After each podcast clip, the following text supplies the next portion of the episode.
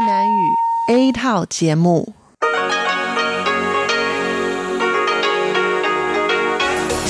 Đây là Đài Phát thanh Quốc tế Đài Loan RTI.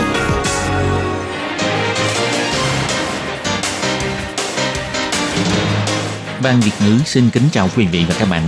Đây là chương trình Việt ngữ Đài Phát thanh RTI được truyền đi từ Đài Loan.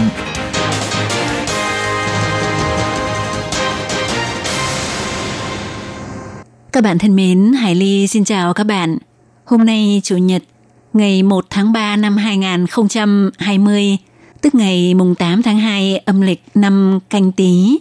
Sau đây, mời các bạn đón nghe chương trình phát thanh tiếng Việt của Đài Phát thanh Quốc tế Đài Loan RTI với các nội dung như sau. Mở đầu là phần điểm tin quan trọng trong tuần, tiếp theo là các chuyên mục tủ kính sinh hoạt, góc giáo dục và sau cùng khép lại bằng chuyên mục nhịp cầu giao lưu. Và để mở đầu trước hết mời các bạn theo dõi nội dung tóm lược phần điểm tin quan trọng trong tuần. Công bố các huyện thị có xuất hiện ca nhiễm COVID-19 theo Bộ trưởng Trần Thời Trung, công khai thông tin sẽ giúp ngăn ngừa dịch bệnh. Kiểm soát việc nhân viên y tế ra nước ngoài, theo Bộ Y tế và Phúc lợi, chỉ hạn chế nhân viên y tế tuyến đầu Kiểm dịch tại nhà, nếu không phối hợp định vị điện thoại di động sẽ bị phạt 150.000 đài tệ. Nhà ăn của tập đoàn gang thép Đài Loan thiết kế vách nhựa mica phòng chống lây nhiễm bệnh. Tổng thống Thái Anh Văn tuyên bố tạm ngưng công tác chuẩn bị tổ chức lễ nhậm chức Tổng thống. Trung Quốc thực hiện lệnh cấm ăn thịt động vật hoang dã, thẩm quyến tiên phong thúc đẩy lệnh cấm ăn thịt thú nuôi. Các bạn thân mến, và bây giờ Hải Ly xin mời các bạn đến với nội dung chi tiết của phần điểm tin quan trọng trong tuần. Truy cập trang web của Sở Quản lý và Kiểm soát Dịch bệnh là có thể thấy được số liệu thống kê về các căn bệnh truyền nhiễm, trong đó bao gồm bản đồ phân bố hiển thị. Nhưng sau khi bùng phát dịch bệnh COVID-19, trang web đã khóa lại phần tra cứu phân bố hiển thị mãi cho đến tối ngày 23 tháng 2 mới công khai lại thông tin này. Sáng ngày 24 tháng 2, Bộ trưởng Bộ Y tế và Phúc lợi Trần Thời Trung cho hay, công khai thông tin là sẽ giúp ích cho việc ngăn ngừa dịch bệnh, chứ không phải để gây hoang mang cho mọi người. Giới truyền thông hỏi rằng, nhìn từ bản đồ phân bố, vùng Bắc Bộ có phải là khu vực nhiễm bệnh nghiêm trọng hay không? Trần Thời Trung cho hay, việc này rất khó nói, như ở châu Âu, ai biết được chỉ trong một ngày, hai ngày bỗng nhiên xuất hiện hơn 100 ca được xác định. Vì vậy, trước khi chưa hoàn toàn kết thúc dịch COVID-19, không ai biết được câu trả lời. Ông Trần Thời Trung cũng đặc biệt kêu gọi mọi người, bây giờ kẻ địch là virus chứ không phải người. Kiểm dịch tại nhà, cách ly tại nhà, thậm chí là bệnh nhân bị nhiễm bệnh đều không phải là kẻ địch, phải cùng nhau hợp tác mới thành công đẩy lùi dịch bệnh. Để đảm bảo năng lượng phòng chống dịch bệnh trong nước, ngày 23 tháng 2, Trung tâm Chỉ đạo Phòng chống dịch bệnh Trung ương tuyên bố sẽ nghiên cứu soạn thảo biện pháp hạn chế nhân viên y tế ra nước ngoài. Bộ Y tế và Phúc lợi cũng sẽ mời các đơn vị y tế liên quan để cùng nhau thảo luận chi tiết. Ngày 24 tháng 2, Vụ trưởng Vụ Y tế thuộc Bộ Y tế và Phúc lợi Thạch Sùng Lương cho hay, chỉ kiểm soát nhân viên y tế chăm sóc bệnh nhân, tức là nhân viên ở tuyến đầu, còn những nhân viên y tế khác đều không bị ảnh hưởng. Thạch Sông Lương biểu thị biện pháp kiểm soát nhân viên y tế ra nước ngoài là dựa theo Điều 27 của luật y tế và Điều 24 của luật bác sĩ. Ông Thạch Sùng Lương còn cho hay, chỉ kiểm soát những nhân viên y tế ở tuyến đầu tiếp xúc với bệnh nhân, không có tiếp xúc với bệnh nhân đều không bị ảnh hưởng. Ông Thạch Sùng Lương biểu thị, theo sự kiến nghị của Sở Quản lý và Kiểm soát Dịch bệnh, Sở đã đưa ra cảnh báo cấp 3 đối với các nước Trung Quốc Hồng Kông và Macau, tức là nghiêm cấm đến các nước này. Nhưng các nước khác bị đưa vào cảnh báo cấp 1 hoặc là cấp 2 như là Nhật Bản, Hàn Quốc, Singapore, Ý, Iran vân vân chỉ phải được phê chuẩn mới được đi. Nhưng trước khi chính phủ đưa ra biện pháp này, thực ra các trung tâm y tế lớn trong nước đều đã có kiến nghị như thế này. Phó viện trưởng của Bệnh viện tưởng niệm sinh quan ông Hồng Tự Nhân cho hay, trước tiền đề phòng dịch như chống giặc, nhân viên y tế đều có nhận thức về việc nên ít ra nước ngoài và phía bệnh viện cũng đã quyết định trong hội nghị tuần trước kiến nghị mạnh mẽ nhân viên y tế nếu không cần thiết thì nên hạn chế ra nước ngoài. Ông Hồng tự nhân biểu thị điều mà phía bệnh viện cân nhắc là phải đảm bảo nhân lực y tế và giảm thấp nguy cơ lây nhiễm từ nước ngoài. Này Trung ương dùng luật bác sĩ để tuyên bố các biện pháp liên quan. Ông kiến nghị tính hợp pháp có thể được làm rõ hơn. Thực ra vào đầu tháng 2, Bệnh viện Trường Canh ở Lâm Khẩu cũng đã kiến nghị nhân viên y tế hạn chế ra nước ngoài. Ngày 24 tháng 2, Phó Viện trưởng của Bệnh viện Trường Canh, ông Huỳnh Cảnh Long cho hay, tuy không có quy định rõ ràng, nhưng kiến nghị nhân viên y tế hạn chế đến các nước có tình hình dịch bệnh nghiêm trọng, không những bảo vệ mình mà còn tránh gây gánh nặng nhân lực, bởi vì khi về nước thì phải cách ly 14 ngày.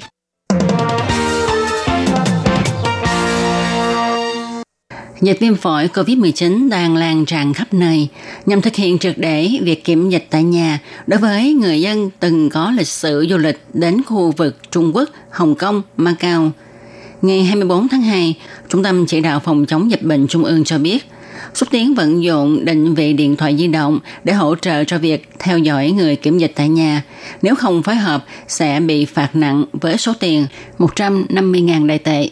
Trung tâm chỉ đạo phòng chống dịch bệnh Trung ương cho biết, căn cứ theo quy định điều thứ 58 luật phòng chống bệnh truyền nhiễm, từ ngày 6 tháng 2, người từng có lịch sử du lịch đến khu vực Trung Quốc, Hồng Kông, Macau sau khi nhập cảnh Đài Loan sẽ phải tiến hành kiểm dịch tại nhà 14 ngày.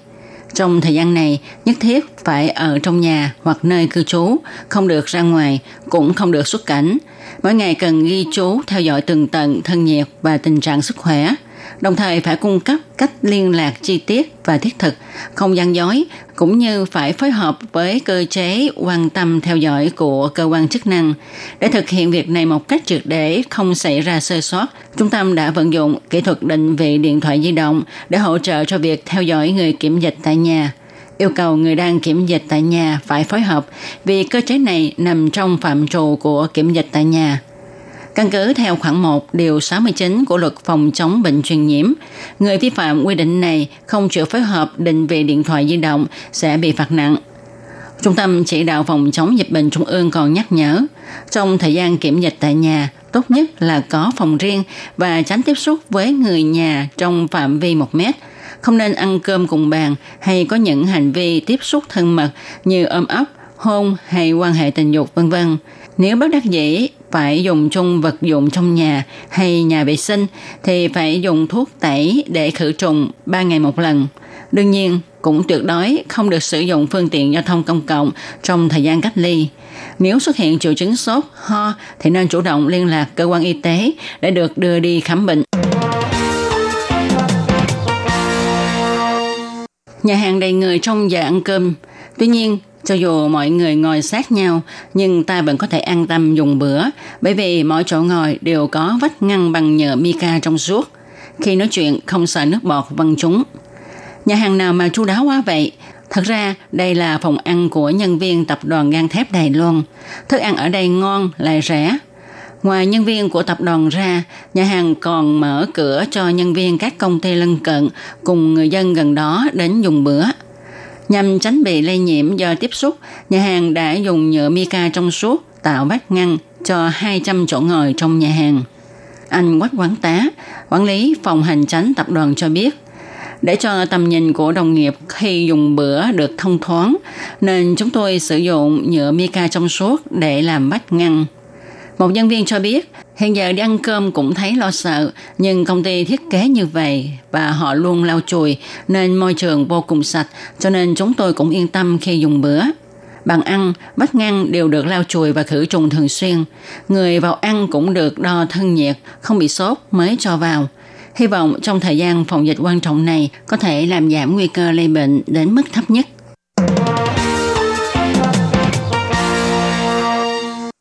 Trước tình hình dịch bệnh viêm phổi COVID-19 tiếp tục có những diễn biến phức tạp khó lường, nhiều hoạt động công chúng quy mô lớn đã lần lượt bị hủy bỏ hoặc tạm hoãn nghị tổ chức. Ngày 20 tháng 5 sắp tới là lễ tái nhậm chức của Tổng thống Thái Anh Văn. Sáng nay 26 tháng 2, Tổng thống Thái Anh Văn đăng bài viết trên trang Facebook và Line tuyên bố ba quyết định có liên quan đến hoạt động của lễ nhậm chức sắp tới. Bao gồm quyết định thứ nhất, tạm ngưng công tác chuẩn bị đảm bảo tính linh hoạt ứng phó với tình hình dịch bệnh. Quyết định thứ hai, ưu tiên cho công tác phòng chống dịch bệnh, chỉ cần dịch bệnh xuất hiện nghi ngại thì lễ nhậm chức vào ngày 20 tháng 5 sẽ không tổ chức theo quy mô lớn. Quyết định thứ ba, quy mô cách thức tổ chức lễ nhậm chức sẽ hoàn toàn phối hợp theo ý kiến chuyên môn của Trung tâm Chỉ huy Phòng chống dịch bệnh Trung ương. Tổng thống Thanh Văn cũng đặc biệt cảm ơn các tổ chức đoàn thể tín ngưỡng tôn giáo như Tự Tế, Phật Quang Sơn, Pháp Cổ Sơn, các lễ hội tôn giáo rước thần tại địa phương Mã Tổ vân vân đã lần lượt hủy bỏ hoặc hoãn ngày tổ chức các hoạt động tôn giáo quan trọng do lo ngại những hoạt động đông người sẽ tạo nguy cơ lây lan dịch bệnh tập thể, gây nguy hại cho sức khỏe tín đồ và người dân. Thậm chí còn có tổ chức tín ngưỡng còn thay thế bằng cách tổ chức các hoạt động trực tuyến. Tổng thống Thanh Văn biểu thị, trong thời khắc quan trọng này, bà vô cùng cảm ơn sự thông cảm của tín đồ khắp nơi, lòng từ bi của mọi người giúp cho công tác phòng chống dịch bệnh của Đài Loan trở nên thuận lợi hơn, đồng thời cũng giảm bớt áp lực cho đội ngũ y bác sĩ và nhân viên kiểm dịch, những người luôn túc trực ở tuyến đầu phòng chống dịch bệnh, bảo vệ người dân.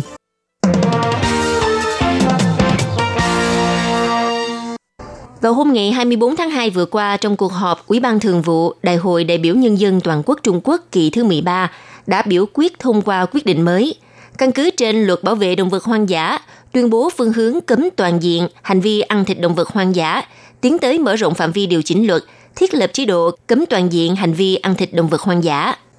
Theo ông Dương Hợp Khánh, Phó chủ nhiệm phòng luật kinh tế, Ủy ban công tác thiết lập luật thuộc Ủy ban Thường vụ Đại hội đại biểu Nhân dân Toàn quốc Trung Quốc cho biết, quyết định này của Ủy ban dựa trên điều lệ cơ bản của luật bảo vệ động vật hoang dã, ra lệnh cấm toàn diện hành vi tiêu thụ động vật hoang dã trên cạn có giá trị quan trọng trong nền sinh thái, khoa học và xã hội, và những loài động vật hoang dã trên cạn được con người chăn nuôi. Trong bối cảnh bùng phát dịch viêm phổi COVID-19, Ủy ban Thường vụ Đại hội đại biểu Nhân dân Toàn quốc Trung Quốc đã thông qua quyết định cấm buôn bán trái phép động vật hoang dã và cần xóa bỏ thói quen ăn thịt động vật hoang dã.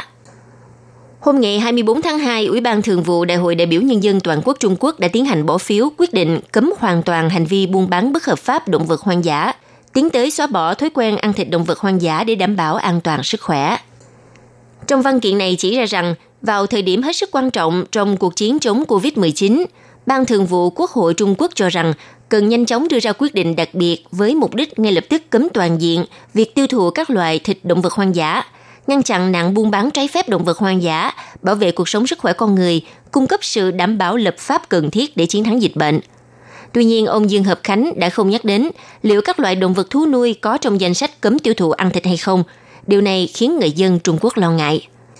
Nhưng đến ngày 25 tháng 2, Thẩm quyến Quảng Đông là nơi có lượng tiêu thụ động vật hoang dã khá cao, đã tiên phong cho ra dự thảo điều lệ cấm toàn diện hành vi ăn thịt động vật hoang dã trên toàn khu kinh tế Thẩm quyến, đồng thời tiến hành thu thập ý kiến công khai từ nay cho đến ngày 5 tháng 3. Dự thảo trên đã liệt kê rõ danh sách đen những loài động vật cấm tiêu thụ giết thịt, trong đó bao gồm cả thú nuôi. Dự thảo trên nhấn mạnh rõ, thú nuôi chó mèo bấy lâu nay là loài động vật được con người nuôi dưỡng chăm sóc, có tình cảm gắn bó với con người. Việc cấm ăn thịt thú nuôi là nhận thức chung của con người văn minh.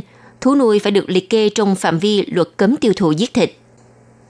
Hiện vẫn chưa xác nhận loài vật trung gian truyền virus COVID-19 sang người là loài nào, nhưng nhiều nguồn cho rằng rất có khả năng nguồn nguyên thủy của virus này là dơi và rắn, thậm chí là tê tê hay một số loài động vật có vú khác. Các chuyên gia Trung Quốc cho rằng dịch bệnh có thể khởi phát từ một khu chợ trung tâm thành phố Vũ Hán, nơi buôn bán thịt động vật hoang dã.